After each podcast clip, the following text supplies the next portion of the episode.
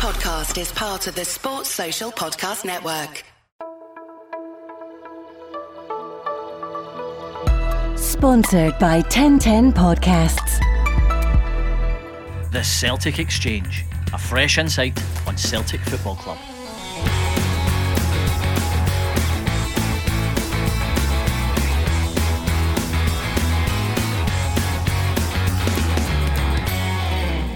Welcome to episode 19 of the Celtic Exchange. This is Tino, and today I'm joined by Miff and Chris. So, the big news coming out of Celtic Park is no news as the silence continues almost nine full weeks since Neil Lennon left the club. With only three league games remaining, the time is ticking on both this season as well as our preparations for next, with fans clinging on to the hope that Dominic McKay can get his reign off to a flyer with some big announcements in the coming weeks. So, Mystic Miff, over to you first. Can you see any announcements on the horizon in that crystal ball of yours? The quick answer to that, Tino, is no. Hello, Tino. Hello, Chris. Hello, listeners. I think if you to go back and look at the or listen to the, the podcast, even going back to about December time, I've I've been saying fairly consistently since then that something's got to change, something's got to happen. And other than, than Lennon walking, there, there hasn't really been too much changing. There's clearly decisions being made about players in the background, as, as seen by the fact that Patrick Klimala has left the club. It's very odd that those types of things are happening, yet we're not being told by the club anything at all to do with the process for manager, director of football. If that is going to be the case, if there is going to be a restructure, or, or what the planned structure of the playing operations is going to be. So, very, I think it's very odd that you're coming up to a time when, and I hate to use it, it's almost became cliched about the whole thing to do with season tickets being currency for the fans over the club. But you're coming to a stage now where the renewals are going to come out very, very soon. I mean, when you get to May, that, that's generally accepted time for them to come out. And it's just radio silence. Now, I don't necessarily expect the fact because Dominic McKay's in there that that should immediately have an announcement if there's nothing necessarily to tell. But overall, if you look at the overall picture since Lennon's departed, other than a couple of token gestures, there's not been too much to go on. Now, when you're trying to run a Celtic podcast in a time when the team's been absolutely gash, it's pretty difficult. So it's, you know, eh, the danger of repeating yourself. I can't see why there'll be an announcement this week because we've still got the final game against Rangers to come up. Judging by that theory, it seems to me, rightly or wrongly, the board have decided that any incoming manager is not to be associated with this season because it's been such a disaster. Maybe that's the request of the incoming manager. Possibly, but doesn't do us any favours. No, does it it? does not. They're not thinking of the podcasters, Miff, and it's, it's just downright selfish. Uh, Chris, what about yourself? Where are you at just now? I think it's going to be. I've got. Well, I've said this to a few people before. I've got my firm belief when it comes to the managerial situation will be tying in with the season tickets. Um, that's my firm belief. Good news story to go with this. Um, this obviously season tickets coming out, so I'm with a firm belief for the next couple of weeks we will get news. So I'm hanging my hat on that. I've said that before. I'm hanging my hat on it, but I think I think it makes sense as well. This disaster this season that probably if there has been any communication that somebody has, whoever this person may be, has said, nah, no for me, I'll wait to the 1st of June, which I completely agree with. That's something I've said before in the podcast as well. I, I, I think that's the right way it means to, to do this because I, we just need fresh start, start again, let's go on with things basically. So that's where my, my head's at at the moment. Just on that point though, Chris, you, you mentioned there within the next couple of weeks. That's all there is kind of really left anyway. that's- that's they've, exactly they've it. taken it to the absolute maximum. It's, I, I think my, what my frustration is that there's just been nothing, and the fact that the only kind of viable lead, if you want to call it that, that we've had has been a story leaked by the Sun in relation to this. I think it's just really unsatisfactory for me. Yeah, I think in a day and age when you know the club have got all the communication channels available to them, whether it be you know your social media or your YouTube or your own Celtic TV channel, there's all the options there to put out whatever message you want, dress up however you want, stage manage it, do what you like, but get something out there. And I just think that the fact that we've had a this interview inverted commas with Dermot Desmond, you know the kind of written interview X weeks ago, that's about it. And the as I said there, I think nine weeks on Wednesday since Neil Lennon left the building, that's just not good enough in terms of the comms, is it? Let- Let's not forget the, the apology for Big Pedro and the, the infamous Gant shirt. That's I still I still look back on that with a lot of fondness. That's true. But that was when Neil Lennon was still in, in position. So, you know, in those nine weeks, one fake interview, if you want to call it that. You suggesting that was made up, Tino? That's exactly what I'm saying. So, moving on, lads, the big question is uh, how far away are we really from mounting a credible challenge to the boys in blue next season? St John's still doing well, eh? Brilliant, superb. Again, something we need to aspire to maybe next season. There you go. They've obviously taken our lead for previously, so Well, I think the cup result and St Johnstone's display just shows that it's a nonsense to suggest we've fallen markedly behind the points tally would suggest so, yes. But uh, what I mean is the club remain in really, really good shape off the pitch. So any move that they make, if, if, if they make the right decisions, and again, another point that I've repeated, if you make the right appointments and back them appropriately, it's it's all to play for again next season. I don't I don't buy into these mad theories that we're, we're years behind or anything like that. Rangers have taken time to build something and it's came good for them this season. But what you've also seen, especially more so in the past probably few weeks than at any other time in the season, is a, a genuine fragility about them still as well you know, mentality wise, when it comes to th- those games that are on a knife edge and they need to see over, the the failed to do so a few times in the past few weeks. So, um, you know, going back to Slavia, I know that that became clouded slightly by the, the, the incident at the end of the game involving Glenn Kamara, but you look at Slavia uh, just in terms of in isolation as a cup tie, the St Johnstone game, the St Mirren game, and then even the St Johnstone league game where we seem to temporarily bring in VAR for um, a penalty decision. So it's to me, there's obvious evidence there that had we put more pressure on Rangers, then the title would have been closer. But that just sounds like absolute sour grapes. I, I get that. You know, we're, we're so far behind this season. We've shot ourselves in the foot. The Dubai debacle is is the thing that's really, really cost us because if we'd come back after the shortened winter break and won three games in a row, it, it would have it would have put everything back on, on the table to play for. But we didn't. We're out. We're beat. But next season, I'm, I'm not subscribing to this theory that we're, we're absolutely miles behind, not at all. Yeah, absolutely. I think if you, you know if you listen back to any number of previous episodes of the show, we absolutely put our hands up to the fact that we've been awful this season. Own worst enemy, you know, made our own mistakes, and that's nothing to do with anybody else. However, we can also be awful whilst accepting that Rangers are not Barcelona or insert super team here. They are on paper, you know, across the league campaign, what's going to be 38 games, absolutely deserving of their title, best team in the country. But they're not world beaters, are they? No, no. I think again, credit where credit's due. Right, they've been resilient. Right, I will again put my hands up, but there is cracks in armour there for me, um, and that's without again. I'm, I mean, I'm saying that, and I'm going to saying that through gritted teeth in terms of saying they've been resilient this year. But again, credit where credit's due. They've taken on a run. They've been great, but put under pressure in certain instances, you can see that. You've seen it last night. You've seen it in the St Mirren game. And Miff, as you rightly said, the Slavia Prague game is exactly the same. So I feel as if we, we well, like in hindsight's a wonderful thing, but if we went about our business differently, then definitely I think it could have been a different result this season. Um, I really, really do. But in terms of going forward into next year, I feel as if again we get the right get the right structure in place. Then I don't think we're a million miles away, like some people are saying, two and three years. And saying that as well, Rangers, as you said, Miffy as well, the three years to build, one trophy in three years. One trophy out of nine. No, that's that's no good. Again, if that was the shoe was another foot, and again, I know that again it's the different the differences in terms of the league going for again, going for the ten and then stopping the ten, etc. etc. is obviously a bit different. But if if you're asking me a return, a one trophy out of nine is simply unacceptable for me as a Celtic fan anyway. But there's definitely, um, if you mentioned it, there's there's no doubt there's a serious mental fragility at Celtic, but the same's got to apply somewhere for Rangers in terms of when they went to play St Mirren in the League Cup, we were already out, and the same uh, against St Johnstone yesterday, Celtic were already obviously out the Scottish and you know that you've got as clear a run, you know, to the final and, and whatever else, you know, as you can possibly get, yet they've failed to to deal with those challenges. Now Rangers are a better team than St Johnstone and they're a better team than St Mirren, you know, just to be frank and obvious about it. So what you know, there's something there that uh, there's a block for them that they can't get over the line. I think the, the interesting thing will be next season because Rangers have effectively this season climbed the mountain. The mountain being stopping Celtic winning ten in a row. So it'll be interesting to see mentality wise how they reinforce a squad, who stays, who goes, and then mentally how they go about their, their title defence next season. For me, I think that creates an opportunity for Celtic. Blank canvas,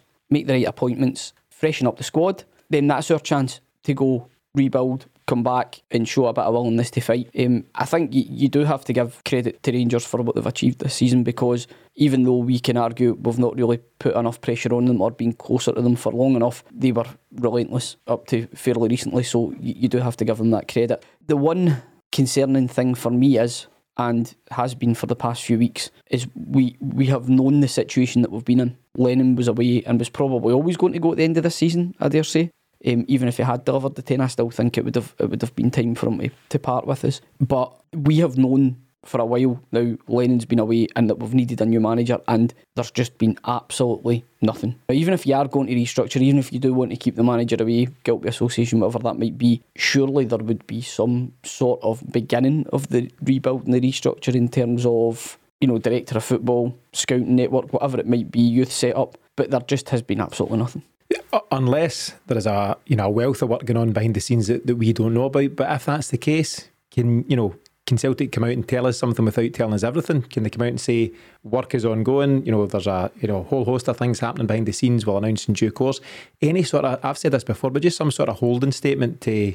To, to, to appease the fans as much as anything. That's what I mean. It's been so quiet though that normally you would get a snippet or normally you would get an update saying the update is there's no update, but there's been none of that. It's it's been so quiet. And I mean, even McKay coming in, and it's like McKay's first day in the job. Then that's it.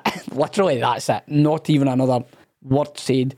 You know, I, I still think there's been a few happy birthday tweets managed to make make it out, but that's been a bit. I'm so with the firm belief what- there is there must be a tell us amount of work going on. Again, I don't know if it's maybe just naive actually, but there's got to be. But as I said, even if it is a holding statement, they say this is what's happening. We've got a director of football coming in, a chief scout coming in, something. Some just give us a wee bit of something they can actually cling on to. But I just there is no way that we can get in with this at the day, the 26th of April. And there is nothing, there's no plan of preparation going forward, especially after what's happened this year. There's no, there's got to be a amount of work that's going on in Parkhead now, uh, and it's just, it's just so disappointing that is radio silence at the moment because we really need something to cling on to now again. Even though it was nice last night, listening to um, Zander Clark do the business, but um, It's tragic though that you know one of our biggest cheers is coming to something doesn't involve. I'm saying biggest cheers. It was enjoyable to watch last night, but yeah, you know as you say, Chris. Not only you know as I say, Neil Lennon's nine weeks out the building, but actually we've all known this has been broken since October, November, December, and you can't tell me that Dermot Desmond and Peter Lawwell at the time haven't went. Cracks are shown here. We've got a, a decision to make, and the fact that we're now four, or five months away from that, and, and nothing's happening, is, and this is this is us entering back into uh, old ground. If you actually want a real insight into this kind of chat, just listen to last week's episode and the week before and the week before and the week before that, because we're all just going round in circles about that. And you know, the longer silence continues, as I said before, we just fill in those blanks. And just before we move on for that point, do you two firmly believe it's going to be Eddie Howe? Tino, you, you think Absolutely, from me, I, I, I do. I believe that's going to be the case. 50 50 for me? That was. I'm putting myself up to be shot down. I'm 50 50 to be honest with you. I think there's just there's too much noise with what's happening down south for me now. I can a few weeks ago I'd have been saying 90%, yep, I'm there. I think I, I'm 50 50. I've still I hang my hat on, as I said, the process of what we're going to go through. And I thought Eddie Howe had been primed and prepped, but there's so much that there's chat for down south that's got me slightly concerned that it's not going to be him. So So if, if there's work going on behind the scenes and it's not going to be Eddie Howe, who's it going to be? They're trying to buy Callum Davidson out his contract. I've heard. Jim, Nowhere. Jim Goodwin. My pal Enzo Maresca. Oh, aye, Enzo. I, forgot about Enzo. I forgot about Enzo. Jeez. t- I tell you what, though, we're not doing the Roy Keane, Enzo Maresca, Fergal Harkin chat. So Enzo. save that for another time. Just an interesting stat, just to get back to the cup stuff. Um, you might have picked this up on Twitter, but this is the first season since the League Cup began in 1947 that Celtic and Rangers have both been eliminated before the semi-finals uh, in both the League and Scottish Cup. Really interesting, eh? That is. No, I, I- I think that's an Yeah. interesting. I've seen that one actually. So it just says we're both rank rotten this season, but they're they're a bit less rotten than us, so they get the league title. Um, couple other bits and bobs happening. Not a lot of Celtic news around, as we know. Um, just latest rumblings. We're hearing some chat from our old friend Kris Commons in the press today. Disrespectful comments, I think. So obviously talking about the fact that Steven Gerrard has won that one trophy in nine, and there was a headline associated with Kris Commons' article along the lines of even Ronny Deila won a double. Now, that was a team that Kris Commons was a part of and, and an effective player. He actually really let himself down at that time under Dyler, and he continues to let himself down in the eyes of the Celtic fans, doesn't he? Well, Absolutely, I thought it was again pretty pretty poor. But I think that's we talk about sour grapes and we're talking about the situation where um, counterparts across the across the Clyde. I think that's complete sour grapes with uh, Kris Commons. Absolutely, his um, Celtic career was on the on the way down at that point when Ronnie Ronnie came in, and subsequently Brendan Rodgers obviously wound, completely wound up. But I think he was one of this again systematic. Uh, he was systematic of the problems at Celtic at that time in terms of Ronnie. Ronnie obviously came in and seen that fitness was an issue, and Kris Commons was was no athlete. Um, so I think it was Sir grapes. Uh, apologies, Chris, if you're listening. I'm just being brutally honest. Um, Come on the show and defend yourself. Yep, absolutely. So no, I thought it was very, very poor for Kris Commons, and I thought Ronnie Ronny Deila played his part. Again, I know again probably again we've actually got some um, Ronny Deila fans in the room at the moment, and so, some not. Um, but I, I I thought he was very, very poor in the way he came across. What, what do you think's in it for guys like Kris Commons? Because he's not the only one, right? So there's other characters like, I don't know, Charlie Nicholas and stuff that just seem to love thinking about anti Celtic. What is it about ex players? Do they did they have been about how the club treated them or you know how they felt they were treated? It's a mixture of things. I think with Nicholas, it's down to Lawwell. I think that's personal. Um, there is a, a personal dislike there, and I think if you're being honest, Peter Lawwell's probably pissed a lot of people off over, over the years, but he is quite direct. You would also argue to counteract that. That's the reason why he's been so successful in doing what he's done um, for Celtic. With regards to Commons, this smacks of the, the behaviour of a petulant child. He was involved in Lennon's original team by all accounts. You know, his his behaviour was, was or his general attitude was difficult to, to deal with for, for Lennon. Um, however, Commons played with an arrogance. You could see that on the pitch. He delivered for Celtic over a number of years. Yeah. I think his arrogance then under Deila really come back to haunt him um, and, and on full show for the fans to see that as well. Uh, not a lot of respect paid to Deila, not a lot of respect paid to John Collins either. And then I think the very telling factor was the way that Commons was managed when Brendan Rodgers came in. And he was kept very much at arm's length. You know, he came in, he trained, he went home. I think he went out in Hibs on loan when they were in the Championship as well. So uh, it was very clear who Rodgers regarded as the, the ones in the squad to, to kind of weed out when he came in and to go on and build a successful team. I think that that still riles Kris Commons to this day, and he, he probably blames the you know the, the roots of that for the, the Deila regime for for his his fall from grace within Celtic because let's not forget just how important a player he was for Celtic and how good a player he was for Celtic, scorer of many important goals yeah. in many big big matches. Um, always raised his game against Rangers as well, so he gave the impression of a man that got it, which makes his subsequent attitude all the more galling to, to listen to and deal with. You know, nobody likes seeing ex players put the boot into the club. I can handle them being truthful, but it doesn't need to be done in a snide way. That headline, whilst it may not have been Kris Commons that wrote that headline, he has given that newspaper enough ammunition to post that headline along with his article. And you never know, maybe it's been done without his consent or knowledge. I would like to think that if it was, he would come out and say something in the next few days. But that is completely disrespectful to Ronny Deila, who by all accounts was a good guy, who was out his depth and tried his best for Celtic. Um, it was an experiment which probably failed in terms of the, the, the progression of the team on the park. But to be honest, to summarise what what has just been a very long winded statement for me there is that Kris Commons is bang out order.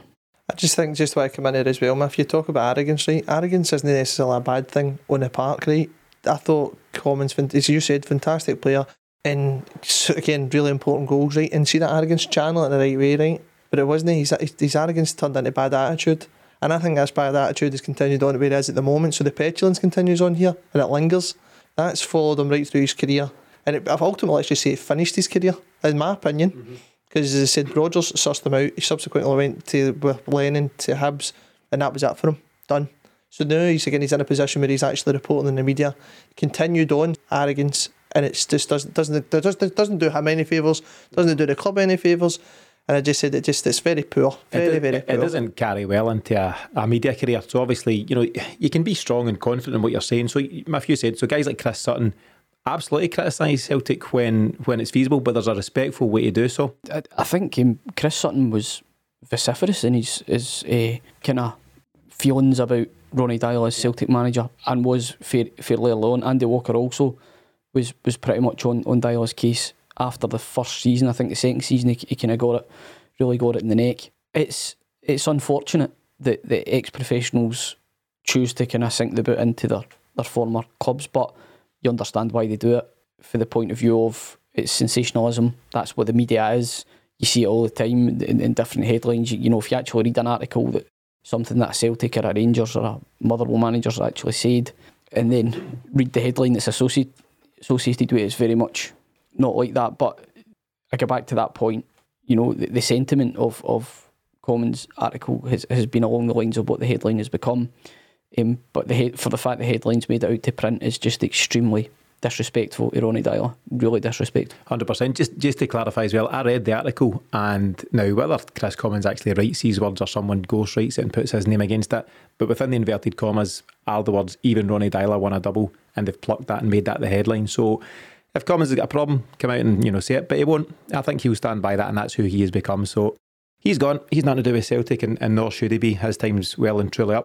Moving back to Celtic, so I asked a question this week uh, on Twitter. So basically, would you accept Eddie Howe or someone of Eddie Howe's calibre starting on the 1st of June, or do you think it's more important to get someone, anyone, perhaps someone of less quality, in the building now? What do you feel about that? I, I think it's got to take time. Do you know? I don't think it's the right time actually to make that. Well, sorry, I don't think it's the right time to come in. I should refrigging obviously re- rephrase my words there. But um, I think if somebody's been organised, need to come in, just get a season over and done with. To be honest with you, so they can do it from behind the scenes. So it'd be great. Celtic come out and say, make the appointment. They don't come in for me until the first of June officially starting to the first of June because So you'd be okay if Celtic said we've announced Eddie Howe Eddie or Howe, aye, yep. but he does not start work until 1st of June. doesn't You're okay it? with that? For, I know again this was discussed a few weeks ago, which I've actually said here second when t- um, when Sinky was on here uh, as well. Absolutely no way for me. Again, it needs to. We need to get this car crash this season out the road first and foremost, and Eddie Howe preferably starts on the first of June and does the preparation in the background. That's my that's my thoughts on it. Yeah. What about you, Miff? See, I'm, I'm, I'm not like Chris. I can't remember what I said two weeks ago, so I'm, I'm open to being absolutely ridiculed here and contradict myself. Sinky as well. Um, I think uh, action is required, absolutely. And I'm not just saying this to go against the grain of what, Chris is saying. I get Chris's point. You want the separation of the disaster of this season to the new regime, fresh start, blank canvas, etc. But seeing what I have seen this season and the regression of who I regarded as extremely good football players and ceasing of being a cohesive team means to me that the uh, the the slide has been so alarming that you just need to get somebody in ASAP to start what is a rebuild ASAP. I don't think messing about. I mean, those these next three games, who cares? If we beat Rangers, stop them going unbeaten. Aye, great. Events in the past few days have shown that the Rangers team might very well go unbeaten, but I, I don't really have any concerns about about next season for the point of view that I think if if we make shrewd appointments very quickly and start the rebuild quickly, we, we would be on a par with them come the start of the season. We've got Europe to think about as well. So any any time where we don't have an appointment is time wasted, in my opinion. Now, the right man's the right man. Let's make that clear. So, if there is going to be someone brought in on the first of June, you just need to live with that, but tell us so that we know. Up and uh, you know this this kind of guessing game leaks through the media. Well, there's not really been too many to be fair, but it, it, it leads to this just kind of endless circle of of, of, of spe- speculation. For me, you end all that, make the appointment, get them in, start work. Simple as that. Yeah, it's, been such a frustrating time, and you know, the longer it goes on, the more tense fans become. But actually, you know, we're talking about, you know, Chris, you're keen to, you know, get this quote unquote car crash of a season done and dusted. The season is done and dusted two weeks on Saturday, right? So we've got three games left Rangers on Sunday, St Johnstone, 12th of May, Hibs, 15th of May. That's two weeks on Saturday. So actually, as painful as it's been, it's not that long to wait if it were the right call, is it? The other thing I would just raise with the point in terms of the delay in the appointment, if your main target, as is to be believed, is an out of work manager, what's the delay? It's not that they're in a job. It's not that you've got to pay compensation. Uh, you might need to agree backroom team, blah blah blah. Get the appointment done. Get the business done. We've saw so much messing about with Celtic, by all accounts, transfer targets in the summer that were in the building didn't get signed. It's got the hallmarks of a typical Celtic faff written all over it. Just do the business for once. Go in, name your price, money in the table, get the deal done. See, that's what I'm thinking about seeing the background with is I'm, I'm, I'm hoping, hoping that way, right? Let's just, we're talking about Eddie Howe, right? Guys out of work. I'm hoping that again that's been done and dusted. Hope, hoping hmm. it's been done and dusted. See the ideal scenario that I refer to?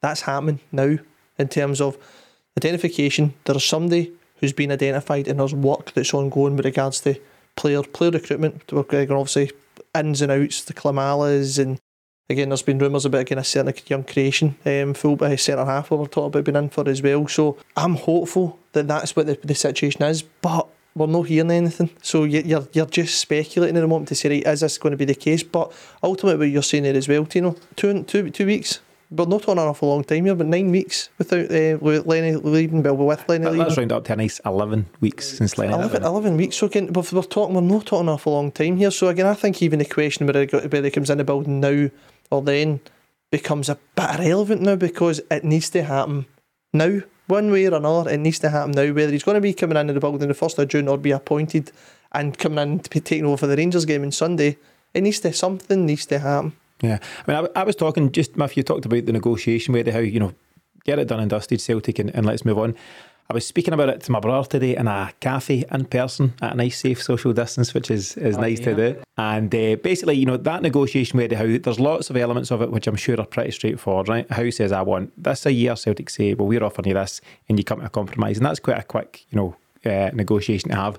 But there's other elements which might, you know, be proven a bit more difficult. One which I can definitely see could be a, an issue is this whole director of football thing. It sounded certainly for a time that Fergal Harkin was the man, and by all accounts was just about to be announced as Celtic's director of football. And then the Howe chat comes up. Now it's very feasible that an Eddie Howe could say, "I'm okay with the wages. I know I'm going to get the money to spend to rebuild the team. I know I'm going to be allowed to bring in, you know, my number two and all this kind of stuff. However, I don't want another guy that I don't know and trust, Fergal Harkin or otherwise, to be in charge of signing players because ultimately, if they sign the wrong players, I'm setting myself up for failure. Now, Eddie Howe's in a position right now where his stock is pretty strong, relatively high, well respected down south. It's not as strong as it was 18 months ago. He's got a relegation now under his, on his CV, which he didn't have before. So his next job is so pivotal in terms of where his career will go. Now, he could come to Celtic, be successful in, the, in, in a Brendan Rodgers style, and go and do the Leicester thing and, and compete at the top end of the Premiership again. If he comes to Celtic and isn't backed financially and otherwise, and, and in terms of the guys around him, and he fails, what's next for Eddie Howe? Back to the Championship, your tails between your leg, legs, and your reputation in tatters. So if everything else is right, but Celtic are saying, "I but you're getting this guy who's going to sign your players," you could understand why that might be a, a, a you know a lengthier negotiation and a and a cause for why things haven't progressed. Yes, but I don't think it would take, or it should take the amount of time it has. Surely that's a fairly easy conversation for both parties to have. You're our target. What do you want? Right. How do you want it to look? Great. But you wonder you if go. that's you know if Eddie Howe's saying, Discussion done. I know easier said than done though, because if Eddie Howe's saying, "I want Richard Hughes to be the man," or is it David Webb, and they're saying, "Well, you're not getting, you're not getting those dudes. You're getting everything else, but you're getting." Fergal, like a lumpet, you know, you know, should you, you know, should you let the tail wag the dog, so to speak? So should Eddie Howe say, "I'm coming up, and here's all my demands, and you need to accept them." And we know that Peter Lawwell is a difficult man to negotiate with at the best of times, and that's his swan song. Is he digging his heels in, uh, you know, and not allowing this to go through. And this is all hypothetical, of course. And you know, we've just got because we have a lack of information, we need to speculate. No, and again, I go back to that point of the amount of weeks that have passed, even the weeks that the speculation's been ongoing. You can't have a stalemate over that, surely. No, I, you, you, I, I, if you're Peter Lawwell and that's your legacy, last appointment, you're going to want, want to make sure it's been done quickly and efficiently. I just can't believe that if that chat has happened, that that it's some sort of impasse at this stage. I don't think that's I don't think that's the case in terms of that, that's my belief anyway that it's not going to lingering on in terms of compromises in terms of the personnel and stuff. I don't, it doesn't take that. It does. I agree with you. If it doesn't I, take think, that long. I think Gannon's ITK. I, I'm being hopeful more than anything because that you're right. Those discussions do not take this long. So it's one or two things for me. Mm-hmm. It's there and it's in place. It's done and dusted, isn't it? Right, it's done and dusted. Right, one or two. A certain Mr. Eddie Howe said, "I'm just going to just bide my time and wait and see what happens down south." And Option as one a, for me, my man. well, as I said, I'm looking at it now again over the past few weeks. What's happening down south? Spurs come up. He's been mentioned. As you look, and I know we can't take it the odds. Um, at the moment, can take him for granted, but he's a mile now with the odds in terms of a Spurs job. So the next one is coming up. We're saying potentially this summer is Crystal Palace, and he's there and thereabouts. As that case, he's hanging fire and to see, waiting to see what he's got first again in terms of that. And see for me, see if that is the case, Eddie Howe's not the man for me. Cheerio, Mr. Howe, because this is Celtic. Again, we can an argument in terms of size of clubs with Spurs. I better watch what I'm saying here. Spurs are obviously one of the super clubs, as uh, how they like to put ourselves these days. Don't But, hold back. Don't get tore into him. well, I think a lot of us are getting quite uppity about how dare Eddie Howe not make us our first choice and run all the way for the south coast to Glasgow to take this job. That's not realistic. He's piece. Eddie is not a Celtic fan, and, and what nor I'm saying is, confess if he if he has any sort of hesitancy where he's trying to hedge his bets, then you just need to cast. I'm sorry, but you just need to cast but is that aside. not just the modern game? Uh, well, possibly, but not over the period of time that we're now talking. You, you know, there has to be a, a commitment period where you say, right, we've approached you. There's the terms. What do you think? I I, I loosely agree, but hold on, now I'm going to wait four weeks to see what comes up. Now there could be a scenario here where Rodgers goes to Spurs, and then I think Howe to Leicester is an absolute perfect, like almost like for like replacement. So that's that's a danger. So if you're Celtic, surely if he's your man, That's who you've identified. Mm-hmm. You've done your due diligence. You've removed yourself for the showers. You've actually looked at CVs and you've went, right, bang, bang, bang. Here's who we want to appoint. If you've went after him and you know there is an inherent danger of him getting offered a job down south because of the, the merry-go-round's ready to start, get in there, do the business and get him. If you don't, move on and make sure that you're getting your, your identified target because I can see a scenario happening here where we're all sitting going, Eddie House coming, Eddie House coming, Eddie House coming, Eddie House no coming. I can see it as well. But listen, I think there's two things at play there. First and foremost, if Celtic have made a, a concrete offer to Eddie Howe, that's on us to make that time bound, right? So, Eddie, we'd like to offer you this deal. Here's a package, blah, blah, blah, X years, whatever salary. We need an answer by bang, whatever, next Friday. That's a very loose, loose uh, time period contract there, you know. we need an answer by whenever. But whenever is a firm date. So that's on Celtic to do that. The second side of that coin is if you were Eddie Howe, would you not wait for the managerial merry-go-round to start? Because that could make a huge difference to the, the financial package you're on, you know, what kind of budget you get to spend next year and where you are. So if you take take it take the Celtic stuff and the emotion out of it, you're a, a well respected manager in the Premiership or have been operating in the Premiership, and you know these jobs are coming up. Newcastle, Palace, maybe Leicester if Rodgers moves on. Would you not sit and wait and see what happens? You stole my thunder a wee bit there, right? Because you're talking about the modern game, right? That is part of the modern game. But Celtic need to be part of the Celtic are part of that game as well. So you're absolutely right. You need to get in there with your contractual terms, your director of football, scripted, your player budget down there writing to say, right, this is what you're going to get. We are offering you concrete terms here. You're right. You've got a period of time to come back to. us. You don't go say, right, do you know what Celtic? I'm just going to I'm going to just hang fire and see what happens. No, Celtic need to be ahead of the game and say, right, no, you've got this period of time to come back to us, and then we need to seriously consider look elsewhere because us as a club because of the disaster car crash of the season that we've had, we need to be progressing and moving forward. We cannot hang about for uh, no matter how good the manager is, whether it be Eddie Howe or whether it be Jose Mourinho, Celtic need to make moves here. And that's the reason why I'm getting the hope is getting kicking back in as they say the moves must have been made in which the plans and preparations are already in place. That that's that's my my thinking on it. So if there is any inclination that it's not going to be a certain Mr. Howe, then it's, it's got to be somebody else for me. What are you laughing at, Muff?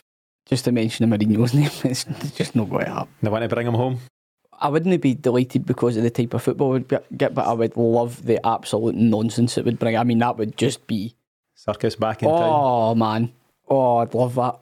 There's, there's absolutely no chance, no way. I'd love that, but it's not going to happen. No. Nah, no but, chance. but the thing with Howe, just going back to the, the Howe point, he is able to hedge his bets because we allow him to because Celtic allow them to. So you can hedge your bets if the person you're negotiating with allows that. Yeah. Now, Tino, I know for a fact that you know you're hot property in, in your eh, industry sector and you get job offers all the time. Hot to trot, mate. Right? If someone gives you a deadline, you need to answer within that deadline. Yeah. It's not an open-ended offer. Very few people get open-ended offers in their line of work where it's just sitting for an indefinite period of time. So, you know, you're not talking an insignificant amount of money. You're not talking a relatively low profile job, it, the job means an awful lot to a lot of people. And if for any reason Eddie Howe isn't feeling a connection to that even at this stage, or the Celtic board don't understand that at this stage, then that in itself worries me. I'm just going to come in here as well. See, again, this is me thinking selfishly, right? I'm looking at the clubs that he's been linked to, and I think the Celtic job is perfect for him absolutely perfect for him in terms of just looking at the Brendan Rodgers situation before. Can you, you go to a, a Spurs poison chalice if you get the opportunity? I think for me because I don't think that I think they're a club going nowhere, right? And that might be pretty brutal, but they they are again. Where where the Spurs see themselves top four potentially. Your your first job as well is probably going to be selling Harry Kane. Yeah. Say. So Spurs, Crystal Palace. What's your what's your role there? Finishing somewhere between eleventh and twentieth. Absolutely. Seventeenth, well, not get relegated. Yeah, absolutely. So where where again? I think this again the Celtic the Celtic role should be appealing. Again, that's what I'm saying. I don't mean again. You're again. I, I felt maybe be a wee bit derogatory in terms of comparing ourselves with Spurs in terms of the nature and the size of the clubs as well. I'm, I'm not again. I know the player budget because blows us right at the water, but in terms of stature, Spurs profile is on the basis they're a London club. Their achievement is next to nothing. They've not won a league in, in terms of actual achievement. They've produced some brilliant players and some brilliant teams to watch over the years, but their achievement is zero. But to take that away as well, you've also got the the potential for a guy like Eddie Howe, and it's a very genuine attraction to go and test yourself in Europe. There's loads of managers in the Premiership who have managed teams that have finished anywhere between seventh and twentieth and will never qualify for Europe. And you know they've decent careers and enjoyed it, but they've never got a chance to you know test themselves against the best teams in the continent, and that's got to be a big attraction. But just to kind of finalise on Eddie Howe and just the negotiation, we may be doing Celtic a disservice. Maybe they have put a time on it. Maybe that time's expired, and maybe we're looking at new options. But you've always got to have an option B, C, and D. And I'd like to think you know Celtic have approached that professionally. Whether whether you know Peter Lawwell leads that negotiation or that you know moves on to someone else at this moment in time, but if Eddie Howe's your main target, that's great. Go for broken and always aim for you know the top target. But if that falls down, you need to very very quickly move on to B, C, and D. Welcome to Celtic, Steve Clarke. Still hanging on to that thread. Um, moving back to, to matters on the park. So as you touched on, Miff, you know only three games to go. First of which is on Sunday, and again, you know it's a chance to to put a dent in Rangers season by ending their I'm going to say invincible season. Are you buying that invincible Yeah, chat? no, The Convincibles. Nonsense. nonsense. Um, well, Invincibles, you go the season unbeaten, but in the league they may have went unbeaten, but Until comparing, Sunday. you're comparing them with Invincibles as in a team that went the full domestic season unbeaten and won a treble. So for me, no, and that's not just sour grapes by. It's just a, f- it's a fact. What I would say is, on the park, I think Sunday's game will go. Celtic will dominate the game, miss chances, and Rangers will score for a set piece. Chris, what do you think it will look like? Very much the same. Again, the story of season. The game dominate the play, silly goal, no doubt. Um, no taking their chances. Probably concede from a set piece. Yeah, Um, I mean, given that we've seen you know very few changes uh, against Aberdeen, was it just Bitton and Faria? In fact, was the only change. Given the fact that we've seen so few changes anyway, what do you expect that that lineup to look like against Rangers? Without getting into too much detail, but any surprises? Would they would they pop Dembele in there? Would they put Griff and Eddie up top? Soro instead of Brown? I, I do I do question whether John Kennedy's been watching Celtic games this season. The fact they put Bitton in at centre half would suggest he's actually been looking the other way. I, I mean, I, I was literally like, "Wow, what, what are you doing?" And and then did you see the, ta- the for the first goal the attempted tackle that Bitton made? Couldn't he tackle a fish supper? Being the like he- he's went in to try and when the boys on the deck, he's he said the force and the momentum. The boys still managed to prod the ball away from it. Just he's not a centre half, and you keep playing him at centre half, and we keep on conceding weak goals when he's playing at centre half. It's almost like him not being a centre half means that we concede goals. this is something we've st- spoken about before. It's a failed experiment. I don't know why we're getting back to that. I really don't. I really don't get that, and I'm. It's my worry as well. Actually, see when I seen the lineup was that you take again the, the situation with Ajer potentially in the summer, and you're seeing again Champions League qualifiers. Right, hold on, we might actually need to throw him back in there again, and it's that's baffling. That's again that's We, we need. I to know, I know, we, we cannot, and again, it is a failed experiment that way. But if you're talking about experiments, should we ever experiment in a game at Ibrox? You know, given you know, Eh, you know, it's it's never meaningless. You know, to, to coin that phrase. Well, the, the the game at New Year, that was exactly who we went with. We went with, with Bitton because Duffy was deemed incapable.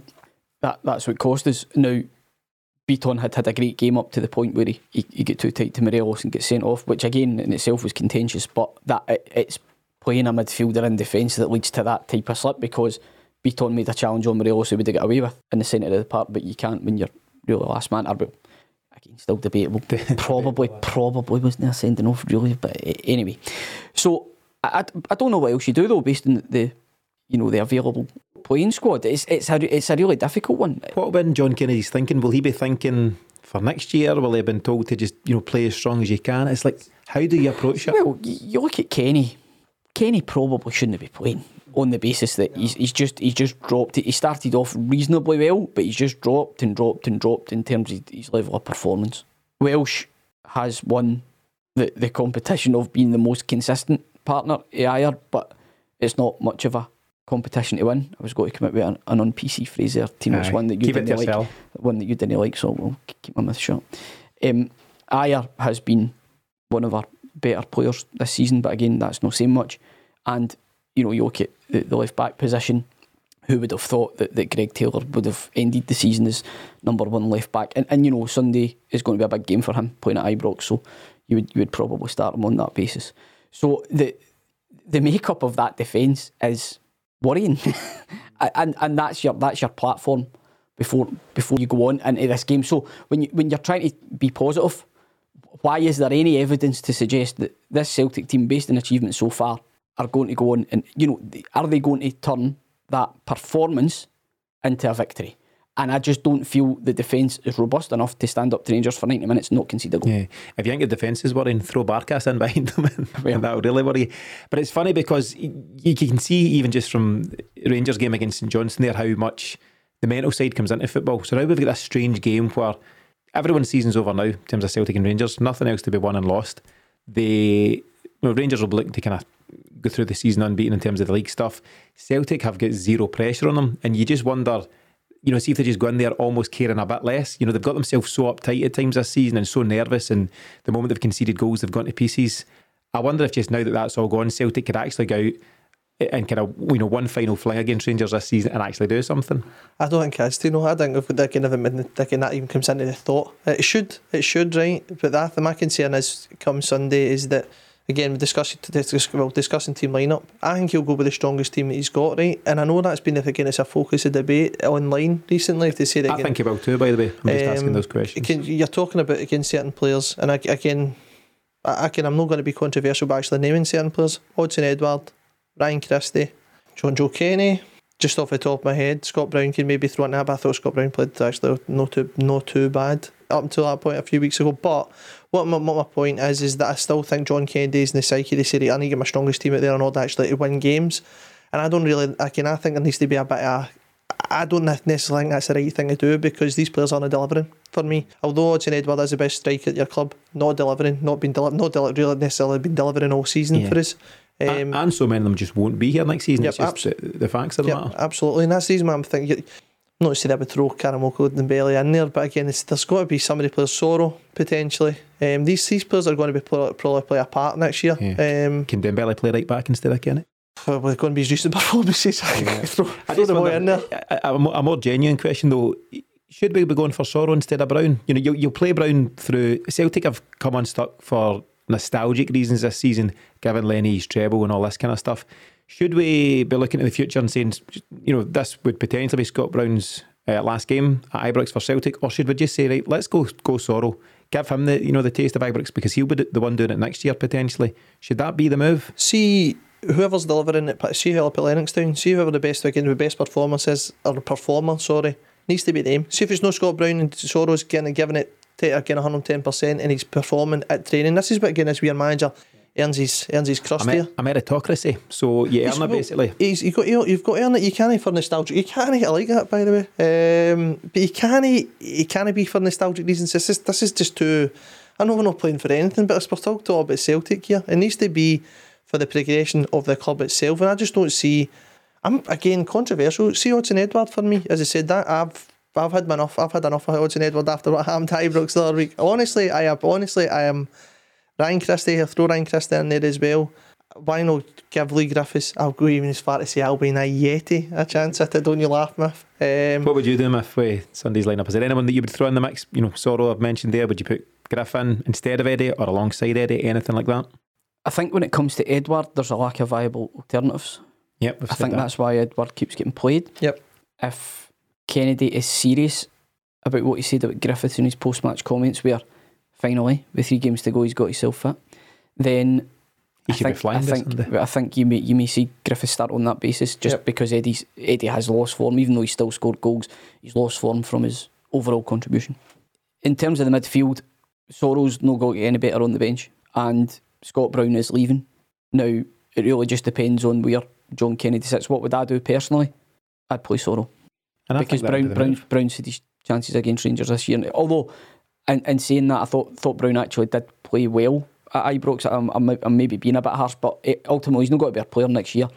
Um, it's not like there's going to be a house full at um, Ibrox to, to say cheerio to him or, or at Celtic Park to say cheerio to him. So, and I hope that day does come, but he does come back and he does get that because it, it would be fully deserved. But I, would- I would probably play Soro. Yeah. I I think I think you just need to freshen up. You know, we've already been there with the tried and tested, and they've, they've not produced the goods this season. So at least try and change it up. Uh, Our performances against Rangers, the the, the first uh, game at Celtic Park aside, our performances against Rangers this season have actually merited a victory in at least one of the games, if not maybe all of them. But it's the mental fragility of the side and the culmination of just this disaster of a season that have meant that we've just not been able to get it over the line. Now, do you give those players that one last chance to redeem themselves?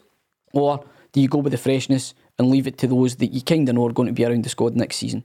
I would go for option B. And it, and if you do give them a chance to redeem yourself, again, that's you letting emotion play its part, and it shouldn't be the case. As you say, Chris, you've got to play the guys on merit. If you're up there at Lennoxtown performing and, and showing your worth, and John Kennedy still overlooks you because your name's Ismaila Soro, not Scott Brown. That's not right, for example. So uh, Kennedy's in a tricky position though because ultimately he wants to look out for his own win loss record because in all likelihood he will be moving on from the club and he wants to look back and say, well, I took the team for however many games and I won 70% of them or whatever it might be. And I know that's uh, flimsy, but this is his only games so far as a manager in his own right. So he wants to protect that. He doesn't care about, you know, giving youngsters a chance and looking towards next season because he probably won't be here. That seventy percent, Oh, you're seventy percent win record. I don't know this. no, no, he's no, he's no Frank Connor, so he can he can forget about it. Uh, but yeah, tricky one. So we'll see what Sunday brings. A couple of other small bits of news. Um, we were talking about it briefly last week. He was still in negotiations, but Patryk Klimala, as you mentioned earlier in the show, Muff, he's now uh, confirmed off to New York Red Bulls. Sent a very genuine post, I think, you know, thanking the fans for the support and all that kind of stuff. But ultimately, just not good enough for Celtic, was no, it? it wasn't meant to be. He didn't have skin for me. Didn't have the ability to be Celtic Celtic striker. Um, plenty of opportunities. Gave me give him credit for his goals in Johnson, but nah, no for me. Wasn't he? Again, he wasn't a Celtic. He was never a Celtic striker. And again, it might be coming back to haunt me at some point, some point in the future. But nah, no for me. I mean, didn't have the if we if we get New York Red Bulls in the European qualifiers, maybe we're in trouble. that, that'll come back to bite us big time. I also asked a question on Twitter how we somehow seem to have managed to get a profit on what we paid for uh, Patryk Klimala. Three point five million's the the word in the rounds. Who is the wizard behind the scenes that is negotiating that? Because he came, he failed, he left for a profit. How does that even happen? I'd just like to say goodbye to Polish Paddy. Yeah, I appreciated his endeavour. a man after your own heart. Well, work hard, get your rewards. But he didn't. no, I, I, mean, Or not. who, who who knows? Any any video you've seen him online on YouTube for his time before he came to Celtic, he was running into space, and that space that you don't really get afforded in, in Scotland when you're playing for Celtic against teams that are, are generally sitting a bit deeper. And I just don't think the way that we played suited his game or that his game was necessarily good enough to play for Celtic. But that you know, he was he was purchased by Celtic, and then you could argue not given the required run of games to make an informed decision. But the fact that we've recouped the money for him is is an excellent piece of business, to be A quite honest with you. ridiculous piece of business. But yeah, all effort, all heart, but ultimately not the right player for Celtic. I, I particularly enjoyed the skinhead period. Aye, and then seems to be able to grow a full head of hair back in in a Yep, fortnight, I'll, which is I'll look back on that with great fondness. Lucky boy. impressive. Uh, just as we're finishing off as well, I'd like to mention a, a famous Celt record goal scorer born on this day, 26th of April in 1904. Do you know who I'm talking about? McGrory. James Edward McGrory. So, record goal scorer, 550 goals, top goal scorer in British football. I think that's between club and interna- international level, including 55 hat tricks, a real 55 myth. There's something. Uh, and a big percentage of those goals, I believe, were scored by headers, earning him the nickname the human torpedo. Do you know what height he was? Five foot ten. Five foot six. Wow. Some stuff, smaller than Stephen Welsh, but a real Celtic genuine hero, Jimmy McGrory. So, And- born on this day. N- Knocked back a blank cheque to sign for Arsenal. Yeah, yeah. Not a not a money grabber like these modern day European uh, Super Leagues. Chris, any final thoughts as we look to finish things off? Hopefully, there's going to be some form of communication for Celtic sooner rather than later. If not, we'll just make some up. What about yourself, Muff? Uh, get Scott Bain up for the corners at the weekend. Is he uh, is he as effective as the the big one for yesterday? Same height as Jimmy McGrory. Five foot six Scott Bain. Okay, so as the silence from Celtic Park continues to get louder by the day, we can only hope that big moves are underway behind the scenes to get the right people in place for next season. As each day passes by without a new management team in place, the job for next season just gets that wee bit trickier, and we can only hope that Callum Davidson's demands aren't too high as we look to get a deal over the line. Thanks to Miff and Chris for joining me today in the Celtic Exchange. And if you're enjoying the show, please continue to support us by following and leaving a review on Apple, Spotify, and wherever you get your podcasts. You'll also find us on Twitter at Celtic Exchange and on Instagram at the Celtic Exchange Podcast. Thanks as always for listening, and we'll see you again next week.